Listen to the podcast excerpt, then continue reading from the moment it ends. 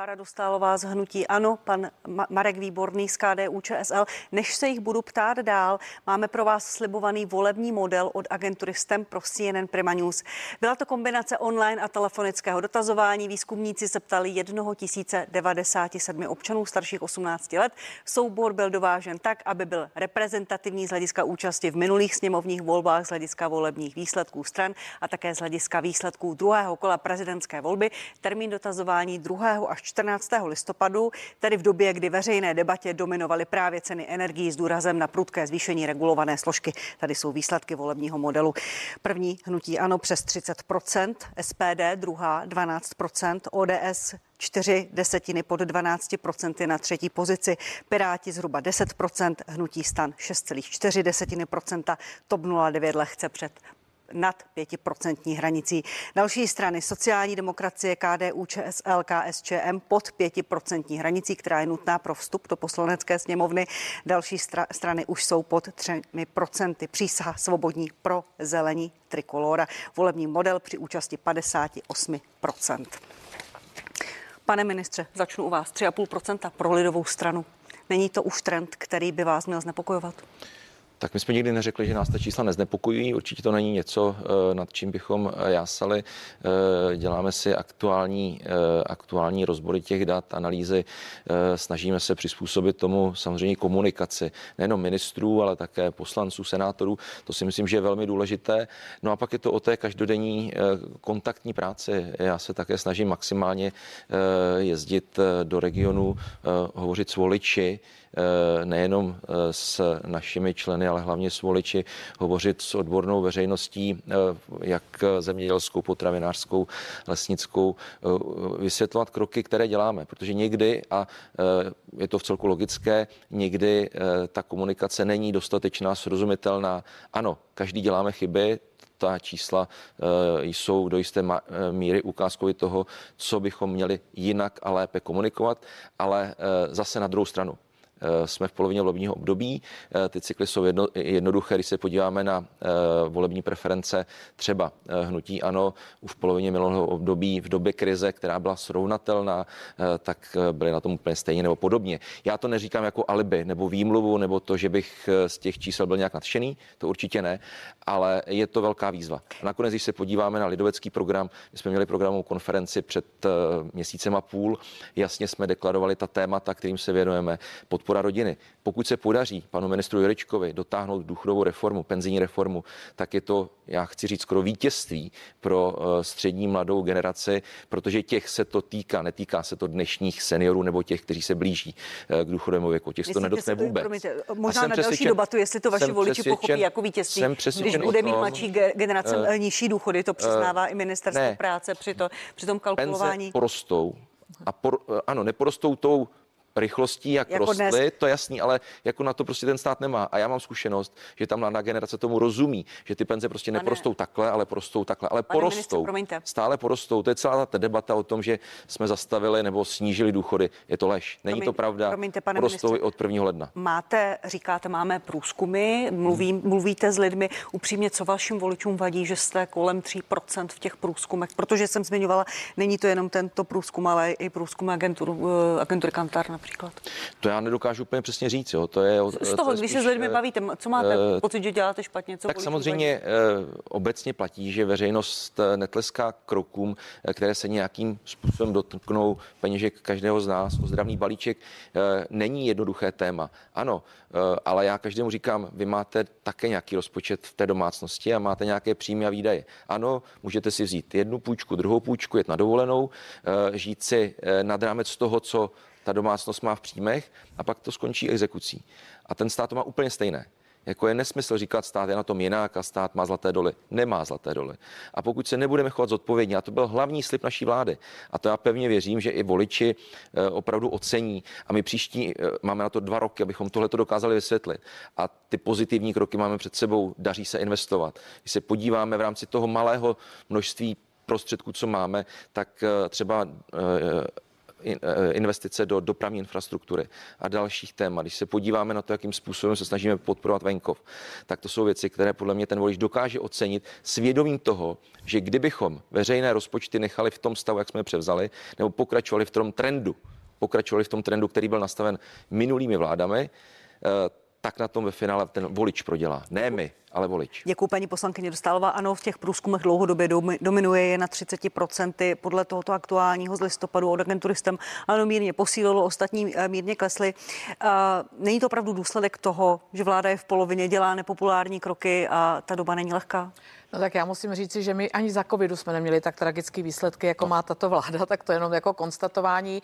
No já si myslím, že naší politiku všichni znají, my se skutečně snažíme s lidmi velmi intenzivně komunikovat, prostě říkat ty věci tak, jak jsou, i když jsou třeba jako nepopulární, ale prostě říkat je tak, jak jsou. A to, co tady teď řekl pan minister, já se strašně omlouvám, pane ministře, ale vy se neustále utvrzujete prostě ve svých lžích. Vy tady prostě říkáte, že voliči pochopí, co pochopí, důchodovou reformu, která jim do budoucna prostě sníží jako důchod. Nes nebo pochopí, nebo lež, nechte mě domluvit, nebo pochopíte to, že máte, že vlastně snad poprvé v historii je na ministerstvu práce a sociálních věcí člověk, který drtí svůj vlastní rezort a ty svoje ovečky, které pod něj spadá. Víc se podívejte na ten, na ten příspěvek na dítě. Kdo vám všechno říkal, ať to uděláte, jako samozřejmě alespoň třeba od letošního roku. Ne, vy to prostě snížíte, uděláte tu hranici prvního první 24. To znamená, že vy přispějete rodinám, kde vy sám říkáte, že už očekáváte příští rok snížení inflace, ale ty rodiny, které dneska dřou prostě bídu, opravdu, protože mají obří inflace, prostě propadají se jim příjmy, tak těm prostě nepomůžete. Vy prostě všechny ženete do sociálních dávek, do systému. Ministerstvo práce a sociálních věcí má navýšený rozpočet o 27 miliard, protože víte, že to ty rodiny neutáhnou. Není vaše volební heslo podpora rodin pro boha, kde je. Náklady na bydlení se prostě znásobujou a tak dále a tak dále. Takže já se omlouvám, pane ministře, ale fakt jako přestaňte si lhát do vlastní kapsy, protože jinak těch vašich 3,5% asi v životě nevytáhne. Než se budu ptát dál, paní Dostálová se tady no. do vás ostře pustila, nechám paní vás reagovat, kolegyně, pane Paní kolegyně Dostálová by se měla omluvit za jedinou věc, za ty lži, které tady říkáte. Kdyby to aspoň byla pravda. Ale Takže lžete od začátku, na lžete od začátku do konce. Děti, jo? Tak penze znovu ještě jednou pro velký úspěch, možná, že to časem pochopíte. Penze rostou, porostou od 1. ledna stejně tak jako další roky. Penzijní, penzijní, reforma, budou, penzijní reforma je nastavena tak, že penze rostou a porostou. Nikomu nebudou klesat. Paní Dostalová, promiňte. O platy, Počkejte, paní Dostalová, děkuji, že teď nebudete sociální... skákat do řeči jenom k důchodům. No. Důchody porostou, ale ano. porostou mírně a budou prostě nižší. To říkají ekonomové. Porostou, Nemáme na vyšší, říkají, je to v pořádku, ale, porost, ale, ale neporostou. Takže nebudou nižší, porostou. Tak je, ale takhle jednoduché nižší. to je. Eh, pokud jde o příspěvek na bydlení, tak po mnoha, mnoha letech vaše vlády to nebyly schopny udělat, tak jsme řadu těchto věcí dokázali digitalizovat tak, aby si o to ti příjemci mohli požádat digitálně. Nikoho neženeme, nikoho neženeme do sociálních dávek, ale chceme, abychom dokázali pomoci těm, kteří si sami pomoci nemohou. Takové, takhle nastavené to je. A pan ministr Jurečka byl jediný, kdo nejenom, že dokázal pohnout s digitalizací v rámci rezortu práce a sociálních věcí, ale celý ten systém nastavuje tak, aby skutečně fungoval, včetně penzí včetně penzí. Proč jste nepřipravili penzijní reformu vy? Kde s tím vaše vláda? Měli jste to v programu. Tak. Nepřipravili jste vůbec nic. Debatu, kterou tady omlouvám. vedeme celý říkejme, týden. Říkejme Pane věci pravdivě. Lžete, Počkejte, jo, paní Dostalové, já vám položím no, otázku. Pane ministře, děkuji. Jenom rodin je nula. Že jenom, jenom to poznám, není pravda. Jenom poznámka. Pravda. Zítřejší stávku podpoří i pracovníci úřadu práce no. a státní zprávy sociálního zabezpečení. Paní Dostalová, když vidíte ty výsledky, eh, hnutí SPD na druhém místě, lehce 4 desetiny procenta, může to být odchylka, stalo se to v průzkumu eh, agenturistem po druhé v tomto volebním období. S kým byste vládli? Já vím, že to je volební průzkum, je to ale je to legitimní průzkum. otázka, vaše voliči to zajímá, no, protože no, spíš... někým byste mohli nebo měli potom udělat volební koalici. Na to se teď těžko odpovídá, že samozřejmě bychom velmi, my budeme jednat s každým, kdo se demokraticky jako dostane do poslanecké sněmovny, protože máme demokratické volby. Samozřejmě. Já jsem opravdu velký jako ctitel demokracie jako takové. Mě spíš alarmuje na tom, že jako z toho je vidět eh, SPD na druhém místě, to tady snad ještě jako nebylo. Kam, po druhé v průzkumu, po druhé v poprvé průzkumu, to bylo o velmi těsně je teď také. Signál, ale... že se nám malinko radikalizuje jako společnost a to by měl teda být signál jako pro no, současnou vládní koalici. Nelhat. Dovedete si představit, pa, paní Dostalová, dovedete si... jim říkali pravdu, tak se tohle nikdy nestane. Proč myslíte, že zítra budou všichni stávku? Dovedete si představit vládu z SPD? Tak já už jsem se k tomu vyjadřovala jednou. Eh, já bych tam měla dvě podmínky. Pro mě je absolutně nepřijatelné vystoupit z Evropské unie, takže my jsme si tam museli jako... Vy, vy, I referendum, které SPD chce pořádat. No tak referendum, jako my podporujeme referendum, ale samozřejmě na určitá témata. Myslím si, že by se společnost mohla k něčemu vyjadřovat, ale pro mě třeba to, že jako opravdu oni radikálně chtějí vystoupit z Evropské unie, tak to pro mě je nepřijatelné. Takže to by určitě znamenalo jako velký dialog eh, s touto stranou, aby jsme si tyhle ty věci vyjasnili, protože to jsme teda každý na úplně jiné straně. Děkuji, pane ministře. SPD druhá, je to těsné, těsný náskok před ODS 4 desetiny procenta, to je nutné připomínat. Nicméně eh, byly volby v Nizozemsku, deváté nejlidnatější zemi v Evropské hmm. unii. Vyhrála strana Herta Wilderse, který byl označován jako krajní pravice a populista. Teď má šanci stát se premiérem, také chce vystupovat z Evropské unie. Je velmi radikální vůči nelegální migraci, podporuje SPD. Teď vidíme tento model. Jak velký důvod pro vás jako středopravou vládu je to k zamyšlení? Tak bez sporu ano, mě podpora extremistů, populistů, a nejenom v České republice, ale i v Evropě, v Nizozemsku opravdu netěší. To může mít totiž dramatické dopady potom i na evropskou politiku politiku, čekají nás evropské volby, eh, tak eh, tady se bohužel ukazuje to, že eh, právě ta politika postavená na lžích, strašení veřejnosti, věcmi, které nejsou reálně pravda, včetně otázky migrace a podobně, tak je bohužel velmi nebezpečná a v té Evropě, která se i některými svými kroky dostala do té rozkolísané atmosféry, potom to má tyto dopady. Ale mě tady řeknu ještě jednu věc, mě teda fakt šokovala paní kolegyně Dostálová, která tady v zásadě přiznala, že eh, ano, eh, je připraveno vládnout z SPD za nějakých podmínek a jednání, tak nějaká politická proklamace, ale to je teda určitě důležitý zkaz pro českou veřejnost, českého diváka, zeptám, českého voliče. Zeptám se paní Dostálové dál, KDU ČSL už jednou ve vládě s hnutím ANO byla? Vaše strana i za po, vítězství je to tenkrát. Historie, no. Za, no, zase tak velká historie to není. Premiérem byl Bohuslav Sobotka. Další spolupráce s Nutím Ano, když vidíme ty výsledky? Ne, tak eh, pokud dobře posloucháme paní kolegyni Dostálovou, eh, tak asi každý pochopí, že si to představit opravdu nedovedu. Jo, já mm, mám představivost opravdu bujnou, ale za této za této konstelace, za této retoriky, tohoto jednání i politického, to je opravdu něco, co je zcela, zcela nemožné. Děkuji, paní Dostalo, pojďte reagovat, prosím. Tak já se musím smát a jsem moc ráda, že všichni diváci teď vidí, jak se lže v přímém přenosu, že, pane ministře. Já jsem neřekla, že hnutí ano je připraveno vládnout z SPD. Já jsem, já jsem řekla, že jsme připraveni jednat se všemi no. demokraticky zvolenými stranami, takže vy jste si to parafrázoval a takhle přesně vymatete veřejnost. I mrvére od začátku vašeho vládnutí a tohle to jsou ty důsledky. My jsme připraveni jednat. Paní redaktorka se mě zeptala, jaká je moje pozice. Já jsem řekla, že k SPD já mám velké výhrady, protože pro mě je absolutně nepřijatelné vystoupit z Evropské unie a to byl závěr. Takže žádný to, co vy jste tady řekl, jsem tady neřekla a takhle vylžete od začátku až do konce, matete krásně tu veřejnost a pak se divíte, že vám vlastně nevěří už ani vaši přímí příbuzní. Moc, pane ministře, můžete ještě reagovat, než se s váma rozloučím? Nechci, děkuji. Moc krát vám děkuji. Pan Marek Výborný z KDU ČSL, ministr zemědělství, byl tady. Děkuji. Na děkuji a hlavně všem divákům přeju krásnou neděli a po té příští neděli pokojný adventní čas. A... Děkuji za to. A já děkuji za ponaučení, že není dneska adventní neděle, byť už mám vyzdobeno. Bude příští týden. A zdravím všechny hospodinky české, které také zdobily jako já. Paní Klára Dostalova, děkuji, že jste tady byli. Eh, partie pokračuje na premě i CNN Prima News. Naším velkým tématem bude zmiňovaná migrace, nelegální migrace, protože do studia přijde Jan Lipavský, ministr zahraničí z Pirátské strany a předsedkyně KSČM, europoslankyně Kateřina Konečná. Kontroly na hranicích se Slovenskem budou totiž pokračovat do 3. ledna. Tento týden o tom rozhodla vláda. Podle ministra vnitra je počet nelegálních migrantů nižší než loni touto dobou. Česko ale nemůže kontroly zrušit. Zavedly je všechny okolní státy. Nejde o solitérní rozhodnutí. Kontroly má i Německo, Rakousko nebo Slovensko. Pokud by tedy měly skončit, musí se shodnout všichni. Slova ministra vnitra, který kontroly zavedené 4. října hodnotí jako velmi efektivní. Bylo zkontrolováno 398 962 osob.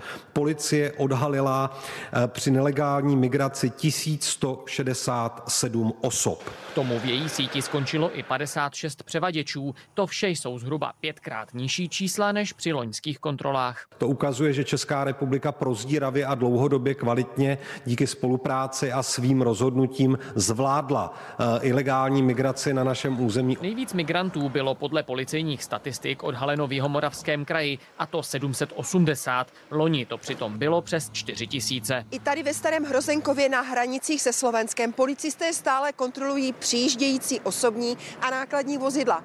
Situace s počty záchytů se ale ve Zlínském kraji během listopadu prý sklidnila. Aktuálně je to tak, že je tady opravdu klid. Ty namátkové kontroly eh, neustále probíhají samozřejmě, eh, což asi napomáhá k tomu, že ten výskyt těch migrantů není v takové množství. Od dočasného znovu zavedení ochrany vnitřních hranic jsme ve Zlínském kraji zajistili 290 nelegálních migrantů, převážně ze Sýrie a zadrželi 15 převaděčů. Káte na ty kontroly tady pořád? Mně to nevadí.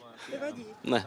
Jezdíte tady často? Uh, teď jsem jezdil, protože jsem jezdil na montáž. Jedu tady po dvou měsících poprvé, takže mě vůbec nevadí. Kolony žádné nejsou, tak já si myslím, že pořád. Pro řešení nelegální migrace bude podle vlády nutný celoevropský plán. Už v pondělí se přitom v Maďarsku sejdou ministři vnitra zemí V4 se svými rakouskými a německými protějšky, aby se ho pokusili najít. Jana Vozárová a Šimon Pilek, CNN Prima News. Schnutí situace na hranicích a teď už dovolte, abych přivítala slibované hosty. Pan Jan Lipavský, ministr zahraničních věcí z Pirátské strany. Dobrý den. Děkuji za pozvání. A paní Kateřina Konečná, europoslankyně, předsedkyně KSČM. Dobrý den. Hezké poledne, děkuji za pozvání. Já děkuji, že jste ho přijali, pane ministře. Začnu u vás. Kontroly na hranicích. Je to něco, na co si máme dlouhodobě zvyknout? Uh budeme si zvykat a musíme si zvykat na to, že Evropa je pod stále větším tlakem a jedním z těch řešení, jak eh, bránit nelegální migraci, eh, jsou i hraniční kontroly, průběžné kontroly, eh, namátkové kontroly a dneska je to realitou na polovině všech hranic, které máme v šengenském prostoru. Vidíme, že šengenský prostor je pod velkým tlakem. Dovolil bych si i použít výraz, že částečně přestává fungovat. Je to velké riziko i pro naše ekonomiky, protože jsme opravdu závislí na přeshraničním pohybu zboží, osob. Eh, zaměstna, lidé pracují například v zahraničí. Eh, to znamená, je potřeba, aby v rámci Evropské unie jsme co nejdříve eh, přijali ten takzvaně migrační kompakt, což je sada různých opatření, které mají bránit nelegální migraci. Ten třetí leden, do, kterých, do kterého vláda prodloužila zatím kontroly, je to něco, co se bude dál expandovat, jak jsme na to byli zvyklí? Já nebudu mluvit o tom, jak vláda rozhodne 3. ledna, ale podívejte se, kde všude jsou jinde také Diváci to viděli kontroly. před na televizi je to opravdu polovina všech hranic Evropské unii. Eh, dokonce řada těch kontrol přesahuje ty stanovené limity, které podle šengenských pravidel státy mohou uvalit, ale eh, Evropská komise řekla, že ani nebude eh, s těmi státy vést nějaké řízení. Je to prostě realita. Já osobně v otázkách bezpečnosti bývám spíše skeptikem a na druhou stranu vidíme, že prostě na téma tu migrace se vlastně shodnou všechny středoevropské země, tak já věřím tomu, že v Bruselu bude nalezeno společné řešení, protože pokud společné řešení v Bruselu nalezeno nebude, pak nám zbydou jenom ty zavřené hranice. A to by bylo špatně. Děkuji. Je to tak, paní europoslankyně. Buď se Evropa na ničem rychle dohodne, nebo budou zavřené hranice a bude uh, možná úplně ohrožen nebo zrušen Schengen, jedna z nepopiratelných výhod členství v Evropské unii? No, z druhé strany, pokud eh, ta výhoda bude zrušena, tak bude zrušena díky prostě té neschopnosti, která je tady deset let, posledních deset let se tady bojuje s různými migračními vlnami. Ten, uh, ta Evropská unie byla zcela neakceschopná v této věci. Vlastně se na to velmi dlouho pouze dívala. Všichni, kteří říkali, musí se začít něco dělat, tak byli považovány za rasisty a podobně. Dneska se ukazuje, že ten problém vůbec není jenom tady pro státy střední Evropy, ale já myslím, že vítězství Wilderse v Holandsku jasně ukázalo, ukázalo, že téma migrace se stává zásadním tématem ve všech zemích Evropské unie. A za mě, než přijmout to, co je dneska napsáno a to, co pán minister Rakušan vyjednal, tak eh, to radši ještě chvíli eh, mít ty kontroly na hranicích a přijmout něco, co nebude nevýhodné pro Českou republiku, protože to, co pan ministr vyjednal, prostě nedává jistotu, že nám tady v podstatě nebudou posíláni lidé, kteří nejenom, že tady nechtějí, ale ani je nechceme my. A to je prostě realita, kterou já odmítám, aby tady nastala. Takže za mě vůbec nesouhlasím s panem ministrem, že ať se něco přijme. Já si myslím, že by se mělo přijmout něco, co neohrozí bezpečnost České republiky. A to já v tom migračním paktu v tuto chvíli nevidím. Co konkrétně vidíte, co by mohlo ohrožovat bezpečnost České Tak je tam republiky? pořád to přerozdělování, jako bavíme se o tom, že se budete moc vyplatit, ale když ten stát nebude chtít, abyste se vyplatili, tak prostě budete muset přijmout. A eh, také je tam výjimka pro Česko, že pokud budeme mít na svém území uprchlíky z Ukrajiny, válečné uprchlíky, nás se to týkat nebude. Tak já pevně věřím, že ta válka brzo skončí a že žádní váleční uprchlíci tady nebudou, ale potom se bavíme o, o tisícovkách, desetitisícovkách lidí, protože dneska, když se vidí, díváte na to, kolik lidí přišlo do Evropské unie jen za posledních devět měsíců, tak to jsou opět obrovská čísla, které jsme naposled zažívali možná v tom roce 2015.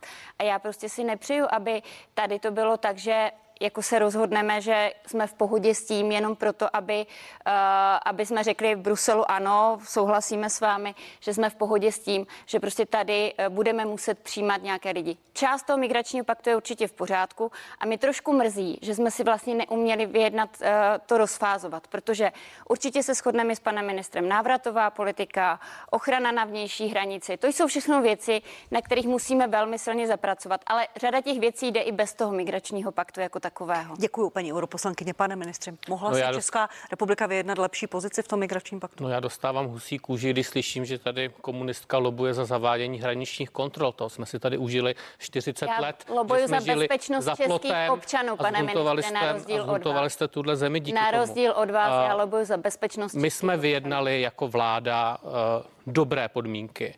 Eh, Vyjednali jsme je i na základě vlastně stanoviska, které vycházelo i z těch předchozích vlád. To znamená, my jsme zachovali kontinuitu. Byla to vláda Andreje Babiše, která začala jednat. Paradoxně on pak otočil, zapomněl na to a dneska za to naši vládu kritizuje. Eh, My jsme přijali půl milionu ukrajinských uprchlíků, dneska jich tady máme 360 tisíc. Eh, Podle mě je důležité, abychom právě pracovali s tou výjimkou, tak jak ji máme. Eh, Zklamu vás, Je jen válka jen papíře tak ta výjimka. neskončí. Počkejte, počkejte, paní, paní Bohužel europoslankyně. prostě eh, Výjimka- Vzkažte vý- Putinovi, ať, za- ať skončí válku, ať se stáhne z Ukrajiny, pak možná se to stane. Bidenovi jako v pohodě. Ale, Počkejte, neskákejte si tady do ale řeči. Pane ministře, situace promiňte. se opravdu rychle promiňte, nezmění. Ukrajinští uprchlíci, Ano. nikdo přece neví, kolik uh, Ukrajinců tady bude chtít zůstat dál tady žít. Někteří se tady, tady mají tady práci, odvádějí daně, ale nikdo neví, jak to bude po válce, pokud válka skončí. Eh, Je dobré na to spoléhat, nebo pak nám opravdu hrozí, buď eh, eh, budeme platit vysoké peníze, anebo tady budeme dostávat migranty, nelegální migranty z cizích Určitě zemí. nebudeme dostávat nelegální migranty z cizích zemí a nedělejme si iluze, že situace na východě bude mít rychlé řešení. Já myslím, že všichni, kdo pozorují ten válečný konflikt, tak vidí, že ta letní ofenzíva se nějakým způsobem zásadně neproměnila eh, v ten výsledek, tak jako, jaká byla očekávání. A buď tedy přijmeme fakt, že si Rusko může válčit, kde chce a zabírat cizí území, anebo budeme bojovat za naši vlastní bezpečnost a podporovat dál Ukrajinu. A eh, co se týče eh, toho paktu eh, migračního, tak já věřím tomu, že se to podaří eh, do několika měsíců v Evropské unii schválit a pak začnou skutečně funkční opatření, aby se snížil eh, počet těch nelegálně příchozích. A Pane to nám zase dovolí třeba snížit počet těch hraničních kontrol, protože opak nás ekonomicky tvrdě zasáhne. Ještě A jedna myslím si, těch otázka. ekonomických Ještě- problémů tato země má eh, docela dost. Na tom se asi tady všichni shodneme, ale jak vnímáte, pane ministře, slova německého velvyslance v Praze, který řekl, že by se měla vést debata o přerozdělování uprchlíků a měla by být i zrušeno právo vedeme veta, aby to... eh, Toto řekla paní poslankyně Je- je- jak správně, to vnímáte vedeme vy? 10 let, ale ta debata vůbec není na místě. Stanovisko Česka je jednoznačné, žádné kvóty, žádné přerozdělování. To jsme také dojednali. Děkuji, paní, paní Pane europoslankyně. ministře, já se omlouvám. Já jsem myslela, že když nám tady zadali téma migrace, si ten migrační pakt přečtete, tak si ho přečtěte a nedezinterpretujte tady. Prostě v podstatě vy tady vytváříte dezinformace pro ty lidi. Protože v tom migračním paktu je to jasně napsané. Je tam povinná solidarita. Povinná solidarita znamená, že když nebudete chtít přijmout, budete se muset vyplatit, ale zároveň říká, že když ten stát nebude chtít od vás ty peníze, takže vám je tady prostě pošle. To je realita, kterou jste vyjednali vy, vaše vláda, váš pan ministr eh, vnitra, to, ze kterým jste vlastně kandidovali v tom, eh, v tom minulém období. Takže takhle je to prostě nastaveno. Proto prosím, říkejte alespoň realitu těm lidem a neslibujte jim nemožné. Já za sebe říkám zcela jasně, že ten migrační pakt, tak jak je dneska nastavený, je velmi nevýhodný pro Českou republiku. Česká republika by ho měla odmítnout. Ale chápu, že vy jako Piráti dneska schvalujete smlouvy, které budou znamenat federalizaci Evropy, což udělali vaši kolegové tento čtvrtek v Evropském parlamentu, které v podstatě popřou jakoukoliv myšlenku suverénních států, takže vám je to možná jedno. Já vám říkám, že se obávám toho, že vy eh, uděláte ten krok a že vlastně za českou vládu budete mít postoj, který ale podle mě neodpovídá, neodpovídá názoru většiny občanů České republiky. A když se bavíme o té, o té válce, o tom, že to brzo neskončí, já jsem si vždycky myslela, že téhle vládě sedí lidé, kteří si ten mír přejí a budou dělat vše pro to, aby to brzo skončilo. Tohle konstatování, že vlastně jsme v pohodě s tím, že to brzo neskončí, mě teda hluboce, hluboce, s tím nejsme v pohodě. hluboce zklamalo. To výrok, který nám prosím do úst vůbec to neskládejte. Já jsem pouze popsal realitu. Tak pokud pokud bych si dával nějaké Ta realita je, že i šéf armády a... ukrajinské dneska říká, že je nutnost příměří a tak dál a tak dál. Tak to znamená, je. proč se nepřidat konečně na stranu těch, kteří chtějí Paní europoslankyně, jestli dovolíte, pan, pane ministře, pojď, pojďme, a příměří. pojďme uzavřít téma migrace, ano, migračního ano, paktu, ano. opozice, komunisté, ale i Andrej Babi říká, jsou tam kvóty, je tam povinná solidarita, jenom jsou jinak napsané, jsou jinak přemalované. Eh, lidé se v tom nevyznají. Opravdu nám nehrozí, že nám budou přerozdělováni lidé, které tady Česká republika třeba nechce? Vyjednali jsme to, co jsme si dali do mandátu, že máme vyjednat. Eh, pokud o tom opozice mluví jinak, tak pojďme udělat nějak nějaký expertní seminář, že si to vysvětlíme, asi polední televizní debata, není to pravé. Já to je to garantuji. velmi složitý dokument. Je to velmi složitý dokument. Eh, zároveň tam máme tu výjimku. Vy jste se ještě ptala na těch 360 eh, tisíc eh, ukrajinských válečných uprchlíků. Já věřím tomu, že mají vysokou šanci se integrovat do české společnosti, naučit se jazyk, chodit do škol, chodit do zaměstnání. 100 tisíc jich dneska vlastně nějakým způsobem se podílí na trhu práce. Dívám se na to optimisticky. Neříkám to běžně, ale myslím si, že v tomto případě máme šanci eh, se s tím, eh, se s tím nějak, nějak vypořádat. A co se týká války na Ukrajině, já bych si přál, aby se na Ukrajině neválčilo, ale také bych si přál, aby nebyla ohrožována bezpečnost Česka. Přál bych si, abychom nebyli opět pod vlivem Moskvy. To, co vy jste tady 40 let provozovali a jak jste zhuntovali eh, československý národ. Takže to je to, za co já bojuji a uh, to vám budu Pane vždycky ministře, připomínat a vždycky to budu opakovat. Musí vás nechat reagovat, paní Konečná, pak ještě se ale dostanu uh, k migraci a k vítězství uh, nebo k, uh, k výsledkům voleb v Nizozemsku. Paní Konečná, Pane reagovat. ministře, já jsem ročník 81. Já tady zažívám bohužel 32 let výsledku ministrů zahraničních věcí, kteří jsou pod vlivem velkého bratra. Vy se taky jezdíte do Ameriky učit. Učil jste se, jezdil jste se učit do Palestiny dřív, to víme všichni. Takže jako nevykládejte mi pod vlivem koho. Já tady hájím suverénní politiku pro naše občany, protože ti občané vás prostě mají plné zuby. Oni vám jako jasně říkají, vy tady, vy tady jezdíte na Tajván, aby tady Slováci postavili uh, fabriku na baterie v Čí, uh, z Číny a Maďaři tam měli automobilku. Prosím vás, nezlobte se na mě, to, co vy dneska děláte, je rozklad tohohle státu. A vůbec nejde o to, kdo má jaké zahraničně politické zájmy. Vy si tady prostě jenom hrajete na to, že potřebujete stíhačky, aby pan, pan premiér mohl do Washingtonu. Vy si tady hrajete na to, že všechno, co řeknou američané, tak vy v podstatě vaše ministerstvo za tři hodiny poté zopakujete. Kde máte suverénní politiku České republiky? Já po vás chci jediné, abyste konečně udělali tu debatu a zeptali se vůbec, co je ta suverénní politika, protože to, co vy předvádíte dva roky na ministerstvu zahraničních věcí, je pouze vlez do prdelkovství někomu. Tak já vás poprosím jenom o slušný, eh, slušný slovník. Jsme v polední debatě. Děkuji paní europoslankyně. Debata je v osobní politické rovině. Než přejdu ještě zpátky k migraci, máte prostor k reakci, pane ministře. Eh, je pravda, že jsem navštívil Izrael celkem dvakrát. Byl jsem v Tel Avivu, v Jeruzalému. Palestinu. Navštívil jsem Navštívil jsem se. i palestinská území jste samozřejmě. Se tam? Kdo vás školil? A uh, co se týče Spojených států, tak tam pravidelně, tam také pravidelně cestuji nebylo to žádné školení, byla to prostě návštěva těch, eh, návštěva těch území a nemyslím si, že na tom cokoliv, cokoliv špatného. Co se týče Tajvanu, ten jsem tedy osobně ještě neměl možnost navštívit. V roli ministra zahraničních věcí to není to není pravděpodobné a není to realistické vzhledem k tomu, v jakém speciálním postavení se Tajvan nachází. Nicméně v Drážďanech teďka vyroste továrna za 10 miliard euro mm-hmm. na nové mikročipy Drážďany jsou zhruba dvě hodiny od Prahy a z Prahy do Taipei lítá přímé letecké spojení. Česko z toho bude velmi profitovat a to je třeba konkrétní výsledek našich kvalitních vztahů mezi Českem a Tajvanem. Je, je, je, jenom detail k Tajvanu. Říkáte, že teď, ne, teď není doba, jezdili tam vysocí ústavní činitelé. Eh, jak, jak je teďka pozice? Je velký rozdíl, je velký rozdíl, eh, pokud se jedná o ústavní činitele eh, v parlamentu, to má předseda komor, anebo členy vlády. Děkuji. S dovolením ještě uzavřu téma migrace. Pane ministře, vítězství eh, Chrta Wilderse v Nizozemsku strany pro svobodu, to je člověk, který podporuje SPD z českých stran, eh, vyzývá k absolutnímu zákazu přijímání migrantů, chce referendum o vystoupení v Evropské unii. Čeho je to výsledek? Jak vás ten, ten výsledek eh, posouvá ve vnímání evropské politiky a třeba i zvládání nelegální migrace? Já to osobně interpretuji jako trend, který ukazuje, že budou posilovat strany, eh, které mají eh, vyhraněné stanovisko k tématu migrace. Eh, očekávám, že i v Rakousku uvidíme příští rok vítězství podobné strany. Vidíme, že v Německu v těch lokálních zemských volbách, které probíhají průběžně, posiluje krajně pravicová AFD.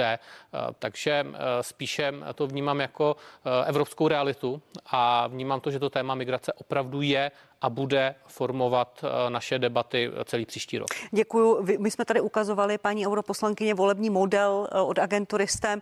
Komunisté jsou na 3%, tam se pohybujete v těch volebních průzkumech velmi podobně. Nicméně tento model je unikátní v tom, že na druhém místě SPD bude téma migrace a vyhraněný postoj k migraci rozhodovat volby podle vás?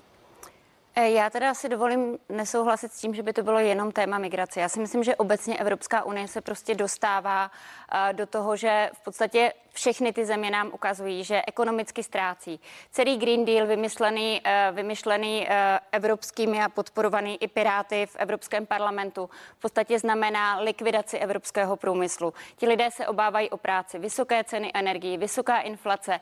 Prostě je to jako několik okolností, které se vlastně dávají v jeden moment dohromady. Nemyslím si, že by to byla pouze ta migrace, protože tam bylo přesně i to referendum o vystoupení z Evropské unie. Ano, jsou tady konečně politici a to, co my říkáme 30 let, ptejme se lidí na ty zásadní věci, tak dneska se přináší do západní Evropy, kde to bylo úplně nečekané. A myslím si, že pokud česká vláda, chtěla bych vás poprosit, eh, opravdu poprosit, pane ministře, abyste si na to dali pozor, eh, vůbec nějak přijme tu šílenost, kterou přijal Evropský parlament, která znamená v podstatě federalizaci a omezení práva VETA.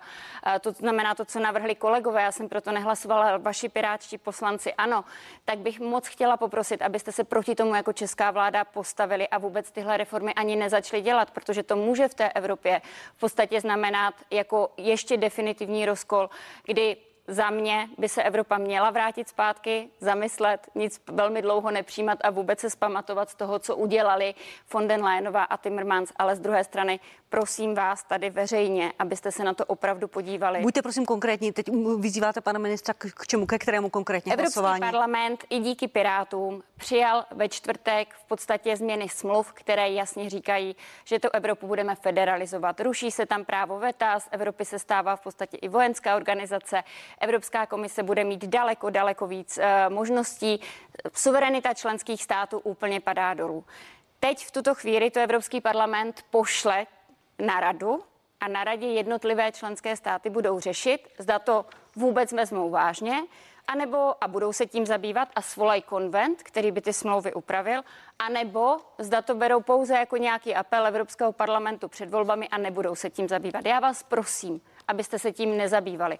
Protože by to znamenalo definitivně to, že uděláte z Evropy jeden, z Evropské unie jeden superstát, kde členské státy nebudou mít téměř žádná práva. A to pevně věřím, že pořád ještě ani vy nechcete, byť to chtějí vaši kolegové v Evropské Pane ministře, pojďte na to reagovat. Jaká bude pozice vlády, jak se, jak se zachová? Ehm, já myslím, že eh, naše pozice je konzistentní, máme na tom eh, dohodu eh, v rámci vlády, debatovali jsme to opakovaně na vládě. My jsme připraveni tu debatu vést, protože v Evropě jsou státy, které tu debatu chtějí vést, ale zároveň víme, že tam je celá řada zemí, která to odmítá a nebude na to chtít přistoupit. Takže to strašení, které tady rozjíždí paní poslankyně, prostě není, není na místě. Právo, právo veta je velmi, promiňte, to je velmi citlivá otázka, no. zvlášť pro malé nebo menší země. Česká republika není malá země v rámci, v rámci Evropského Evropy jsme společenství. silná země. Tak, jsme ale je to velmi citlivá otázka. Je, je to něco, co bychom vůbec měli připouštět tu debatu, eh, jako to třeba naznačil prezident v některých, Ta eh, debata, některých ta vyjádřeních, debata je nebo důležitá. ostře proti? Ta debata je důležitá, protože velká skupina států ji chce vést a nějakým způsobem je to pro ně důležité. To znamená, byla by chyba s nima o tom nemluvit a vysvětlovat jim třeba pozici eh, Česka. To by byla chyba, kdybychom tu debatu nevedli.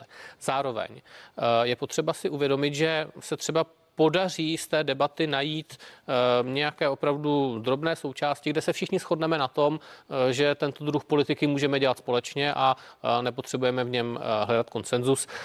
Rozhodně to nebudou žádné, podle mě, asi významné momenty, ale třeba dojdeme k nějakému pozitivnímu výsledku. Takže já bych opravdu si to strašení nechal k otázkám, kde, kde, je, kde je na místě. A k tomu Green Dealu, k tomu zelenému údělu bych chtěl říct jediné. 10% české ekonomiky nějakým způsobem souvisí souvisí s automobilovým průmyslem, ať už přímo nebo dodavatelské řetězce nebo ekonomika na to navázaná.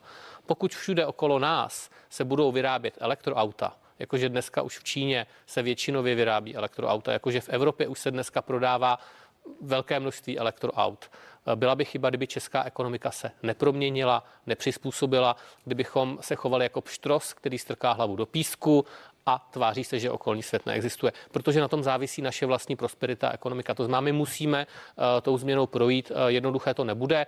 Naše vláda velmi intenzivně usiluje o to, abychom přilákali investora na výrobu těch baterií. Uh, pan uh, minister Stíkal je v tom velmi aktivní. Tak zatím, jedna investice, zatím, jedna zatím velká investice z rozhodnutí toho investora ne, nepadla. Česká vláda měla všechno připraveno, všechno jsme měli na papíře, bylo to připraveno a jsou tam další, další nabídky. Uh, tuším, že tři nebo čtyři uh, detaily, eh, k tomu říká ministerstvo průmyslu a obchodu, ale protože jsou obchodní vyjednávání, tak ne, eh, není úplně na místě to komentovat blíže. Já věřím tomu, že Česko bude úspěšné přilákání, uh, přilákání těch, těch investorů. Děkuji.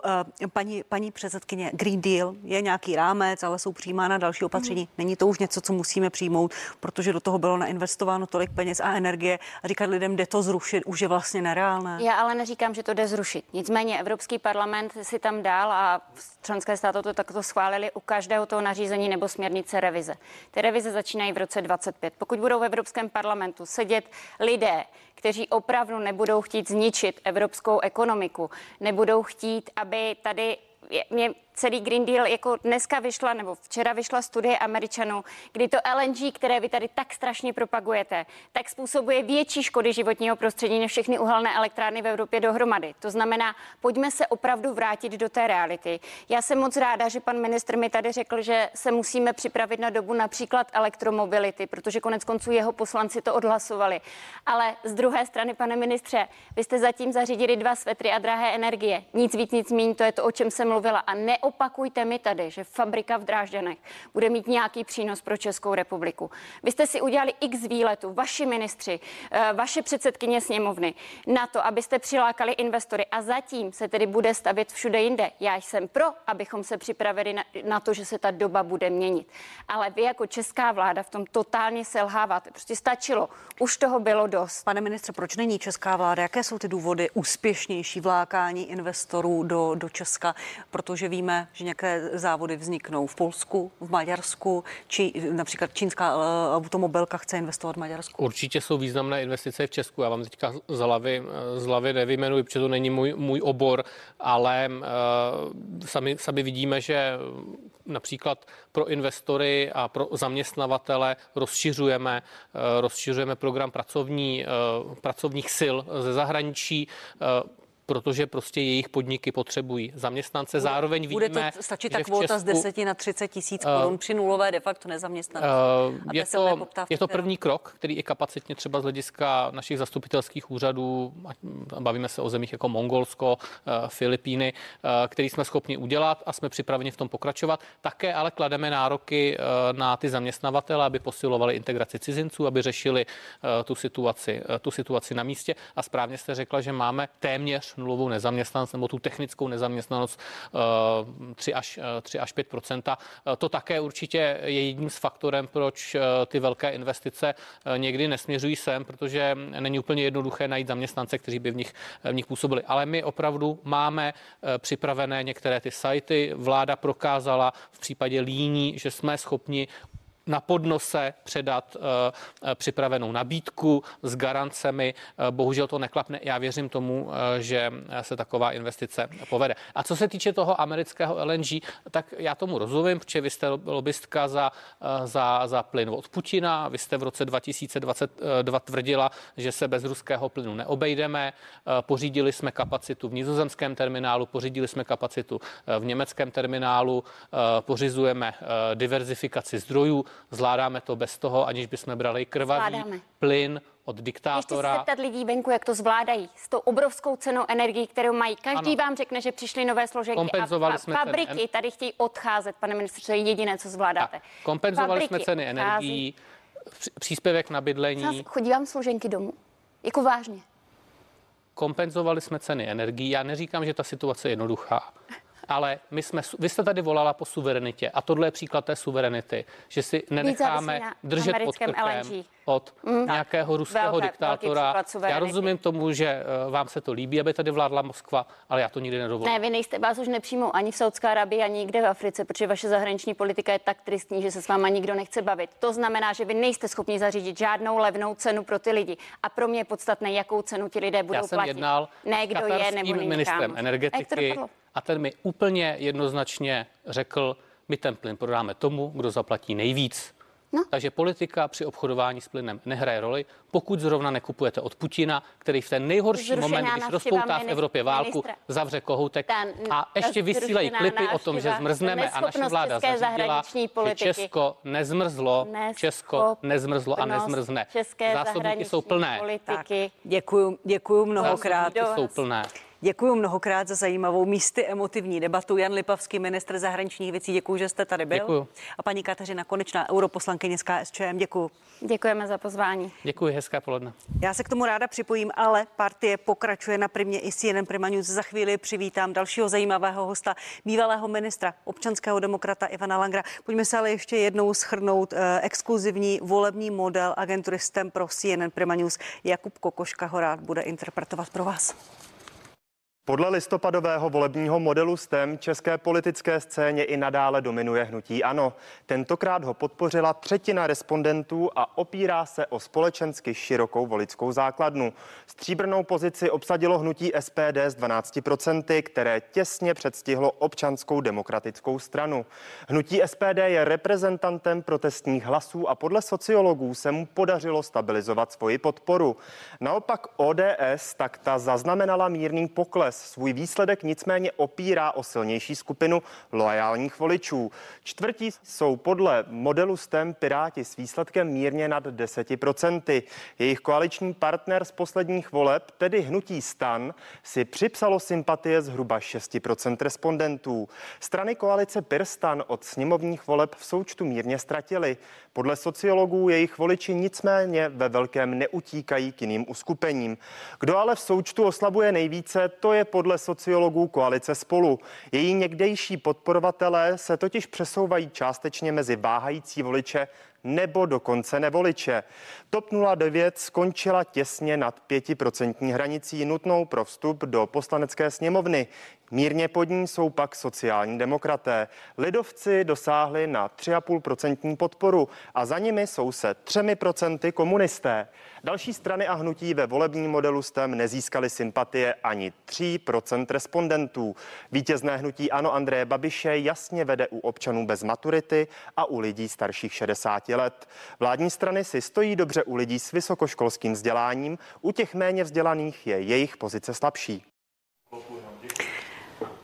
Tak a se mnou už ve studiu další poslední host partie, pan Ivan Langer, bývalý ministr vnitra, informatiky, dnes předseda správní rady Institutu Cevro a občanský demokrat. Dobrý den.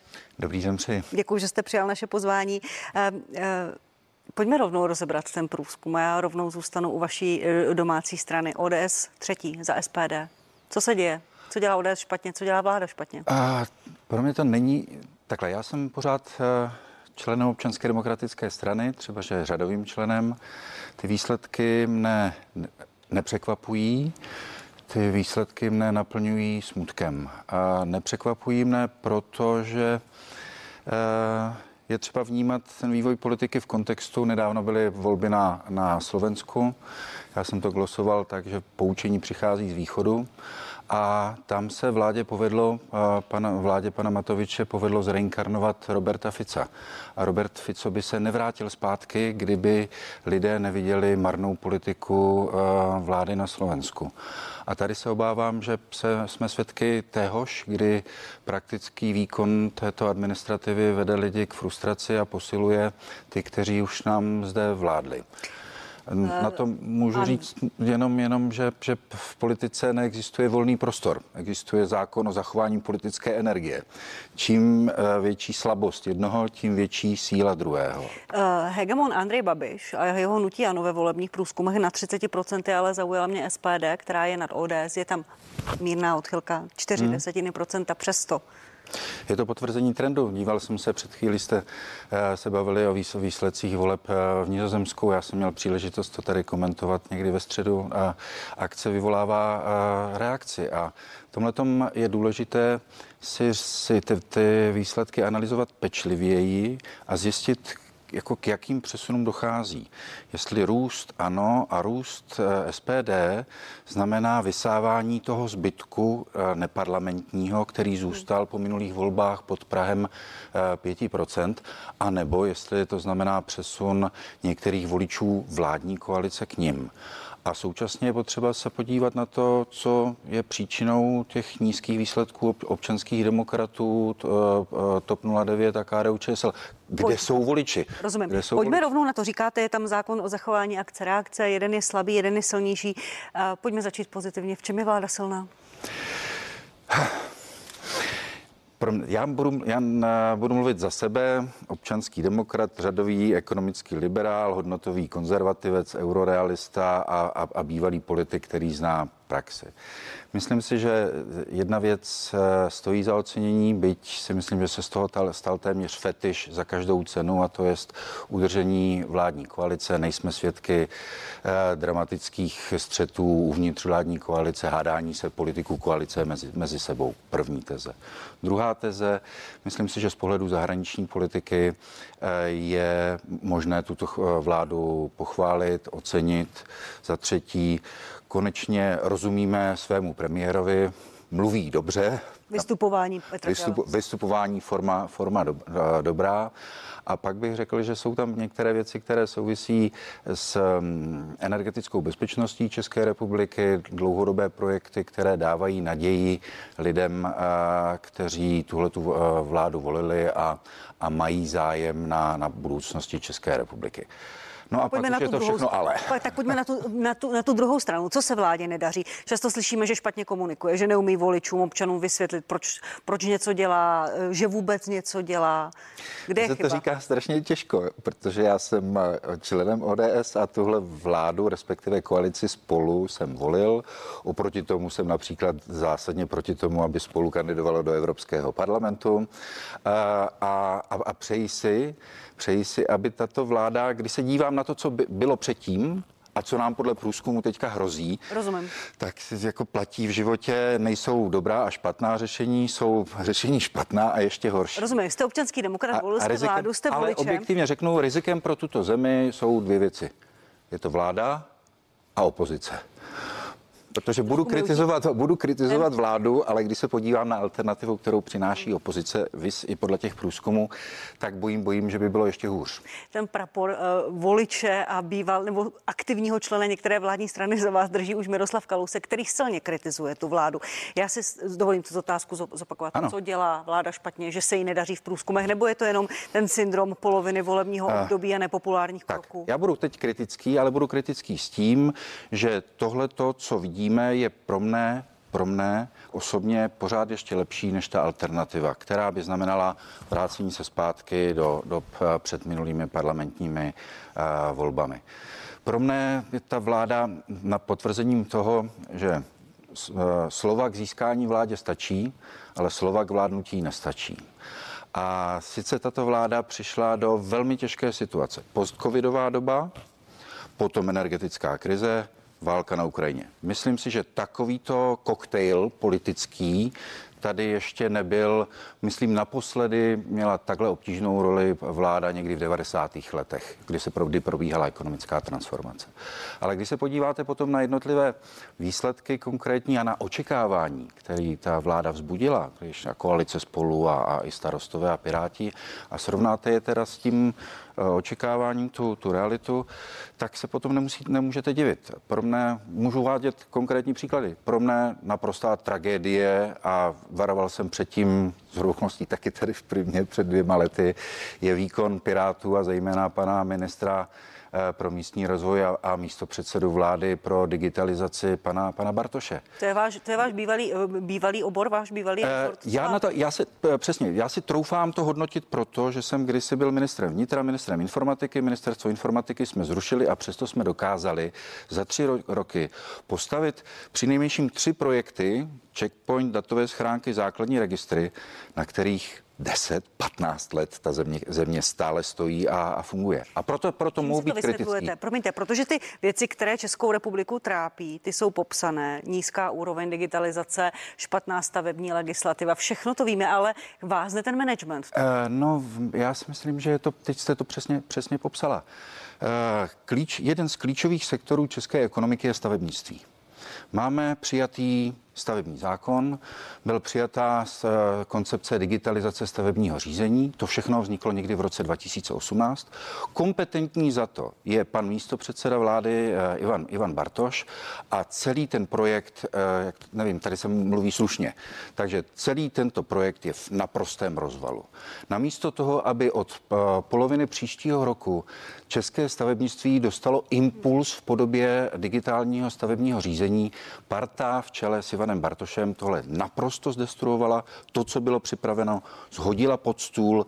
Teď postupuje tak, že dokonce i Úřad pro ochranu hospodářské soutěže konstatuje, že gestor zákonu o zadávání veřejných zakázek postupuje proti, protiprávně a, a digitalizace stavebního řízení a impuls pro jednu část české ekonomiky se odkládá na, na neurčito. Rozumím. Uh po České republice vysí billboardy pana premiéra Petra Fialy, který slibuje restart Česka, nějakou vizi, strategii. Já teda nejsem žádný ajťák, ale když si představím restart, tak něco vypneme, znovu zapneme, možná se modlíme, aby to vůbec naběhlo. Jak to vnímáte vy? Vláda má vizi, chce něco restartovat, ale vázne tady management i při takto běžných věcech, jako je stavební legislativa a tak dále.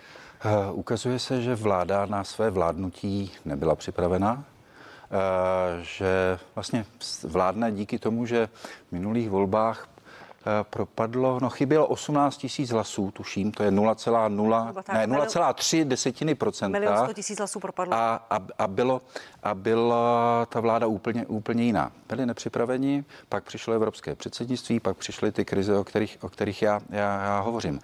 Eh, já jsem vnímal a viděl tu konferenci a i slova pana, pana premiéra, ale ta přichází v polovině eh, funkčního období té, té, této vlády. A ukazuje se jedna věc, a to je obecný princip, že se prostě potenciál transformace 90. let v České republice vyčerpal, že jsme se proměnili v dotační politiku, že jenom máme nataženou ruku a čekáme, kde jaká dotace odkud, odkud eh, přijde. A, a já bych od vlády očekával aspoň, kdyby neškodila. Kdyby, škodí, kdyby, škodí tato vláda? No, chce vládnout. Chce, bez ohledu na to, že jsou tam liberálové a konzervativci, kteří se tak hlásí, tak pořád má ambici zasahovat do lidských životů a regulovat a regulovat a regulovat a rozdávat dotace a, a, a rozhodovat o tom, co, co lidé mají, mají dělat. Eh, podívejte se jednoduše teď na, na nový, zák, no, nový uh, uh, mě úplně vypadlo, um, pracovní, to znamená, zákonník práce. Zákonník práce, právník si nemůže vzpomenout. Postuda. Zákonník práce, velká věc. My, nejvíc... Místo liberalizace pracovně právních vztahů přichází další regulace. A když se podíváte na jednu normu za druhou, regulace, regulace, regulace. Podle OECD máme jeden z nejregulovanějších uh, pracovních práv na světě a teď přibývají další. To je téma na velkou debatu. Německý Die Welt u nás napsal, že jsme nemocným mužem Evropy, když vezmeme v potaz, že uh, Německo tady v této metafoře, metafoře také není úplně zdravý člověk. Co je to za varování? Co by měla vláda dělat? Měla by vnímat to, co je, se děje kolem nás například i to, o čem my hovoříme. Měla by se teda udělat jasnou, jasnou analýzu toho, co, jsme, co se nám povedlo, co se nám nepovedlo. Měla by vnímat volání například hospodářské komory, svazu, svazu průmyslu a, a zaměřit se na klíčové věci, které možná, možná nebudou přinášet výsledky hned, ale strategicky a dlouhodobě jsou správné. Dopravní infrastruktura, datová, digitální in, infrastruktura, deregulace a, a myslím si, že by se měla umět postavit taky k tématu, které tady zaznělo a které vlastně nás, nás dobíhá. A to je e, Evropský zelený, zelený úděl. Protože e, pokud opravdu bude, bude tato vláda eurohujerská, Eh, pokud nevyužije například té příležitosti, jak se věci dají dělat, které předvedl Alexander Vonda v případě uh, úpravy Euro, Euro 7, a pokud ne, nepřinese eurorealismus do, do, do eh, evropské politiky, nebude hledat eh, partnery, tak dřív nebo později tahle vláda opravdu bude jenom jako partou panáčků, který budou muset koukat na to, co nám jako přichází z Bruselu, budou se koukat, jak nám, jak nám porostou cen, ceny energií, eh, jak se bude tenhle ten stát více a více proměňovat v provincii, která nerozhoduje sama o sobě. Zmínil jste vašeho kolegu Alexandra Vondru, který povede společnou kandidátku spolu. Vy jste nebyl podporovatelem společné ne. kandidátky. Eh, v rádiu Prostor jste použil příměr o trpaslících, že se z trpaslíků, když se postaví na sebe, nestane nic jiného než zase trpaslík. Kolik vašich kolegů z koalice spolu, respektive z ODS, vám za to vyčinilo? Eh, nikdo. Já jsem řadovým členem, takže možná, možná to nestojí za to. Eh, naopak spousta, spousta mých kolegů mi psalo pozitivní reakce. Eh, a já si myslím, že je strašně důležitá jedna věc. Jako je fakt, že když politická strana vládne, tak se má snažit i uvnitř strany najít nějaký konsenzus, ale nesmí to znamenat, že ta strana mlčí. Jakmile uvnitř strany neexistují rozdílné názory a nedává se jim prostor, aby, aby zazněli, tak to potom vede k zahnívání a k utvrzování se toho, no tak my to nahoře to děláme dobře a, a, a vy dole jenom, jenom mlčte. Za mých časů to tak nebylo a my jsme se byli schopni v tom dobrém slova smyslu mrskat a pošťuchovat eh, a tím pádem posouvat dál. Podobný rozhovor dal i Martin Kuba, že není úplně spokojený s tím, jak to ODS vede. Eh, když se to stalo v dobách vaší ODS, jak říkáte, v době, kdy měla ODS průzkumy kolem 30%, byl kolem toho velký poprask. Kam, kam mířím? Není už trpaslíkem i ODS? Není to už úplně jiná strana?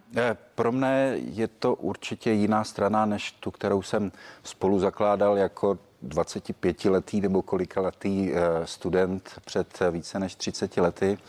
Významně se hodnotově posunula, respektive eh, proměňuje se v takovou stranu bez chuti a bez zápachu, bez, bez pohlaví. Já vím, že to je teďka moderní, že jo, deset pohlaví a podobně, ale, ale ztrácí tu jasnou vyhraněnost, tu schopnost říci, my jsme tady, máme takovýto názor, pojďte s námi, protože, protože, protože. A, a vítězí takovýto, hm, vlastně se všema jsme kámoši a, a, a není, a nastává, já jsem to říkal před nějakým časem, že ODS bohužel ovládly tři ideologie. Komunalismus, Eh, manažerismus a kuberténismus. A zejména to poslední, to je vlastně není důležité zvítězit, ale zúčastnit se a ztráta toho tahu na bránu, tu, to, ta touha vítězit mi tam jak si vyprchala. Eh, ale zase říkám, já nemám patent na rozum. Rozumím a neodpověděl jste mi na otázku, ale chápu, že nechcete mít titul, titulek Ivan Langer dvojtečka z ODS je trpaslík, tak... Uh... No je na, jsme na cestě bezvýznamnosti a, a, a není to v politice nic nového. Prostě neexistují jednou provždy velké strany a malé strany. Podívejte se na vývoj například sociální demokracie. Jedna z nejstarších, ne nejstarších tradičních politických stran, která uh, po dlouhá léta dokonce vládla v České republice nebo se účastnila na vládách, v minulých volbách propadla. Obdobně příběh KDU ČSL.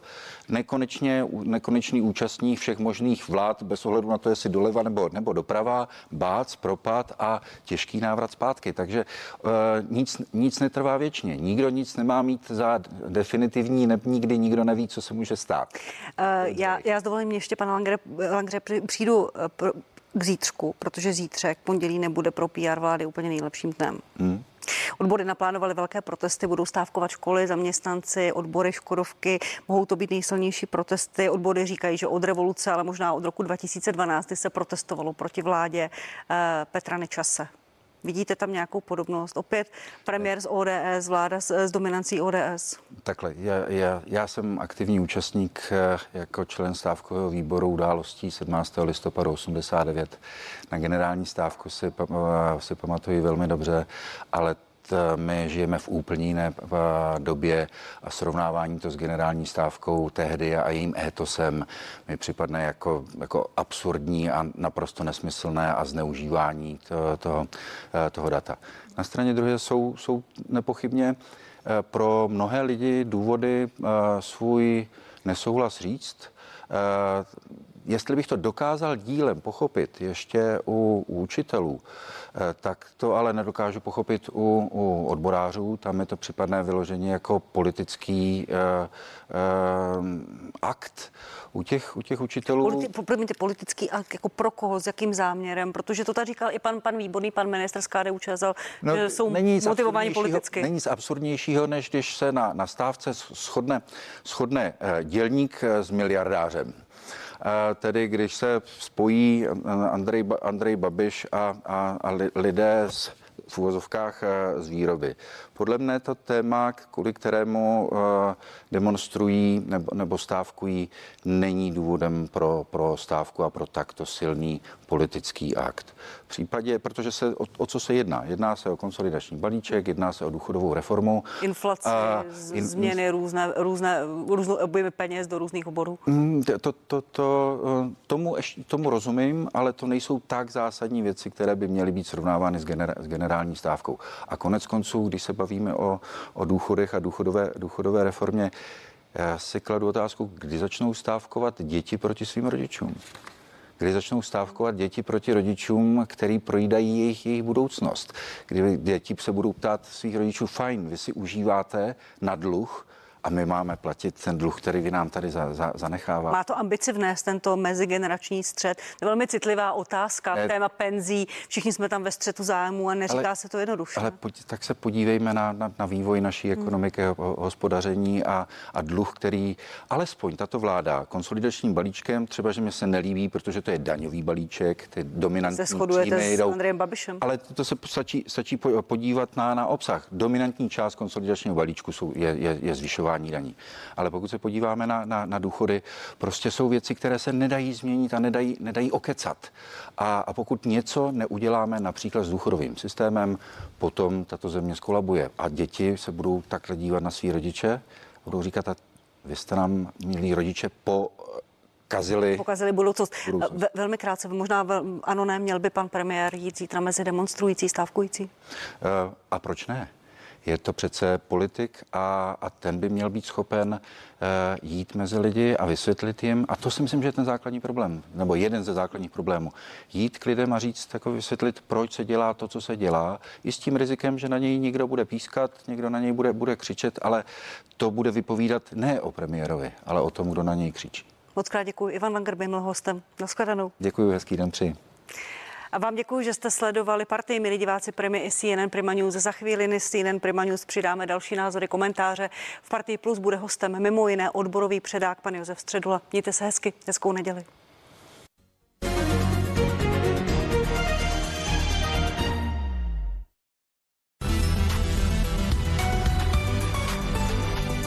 Tak, a je to.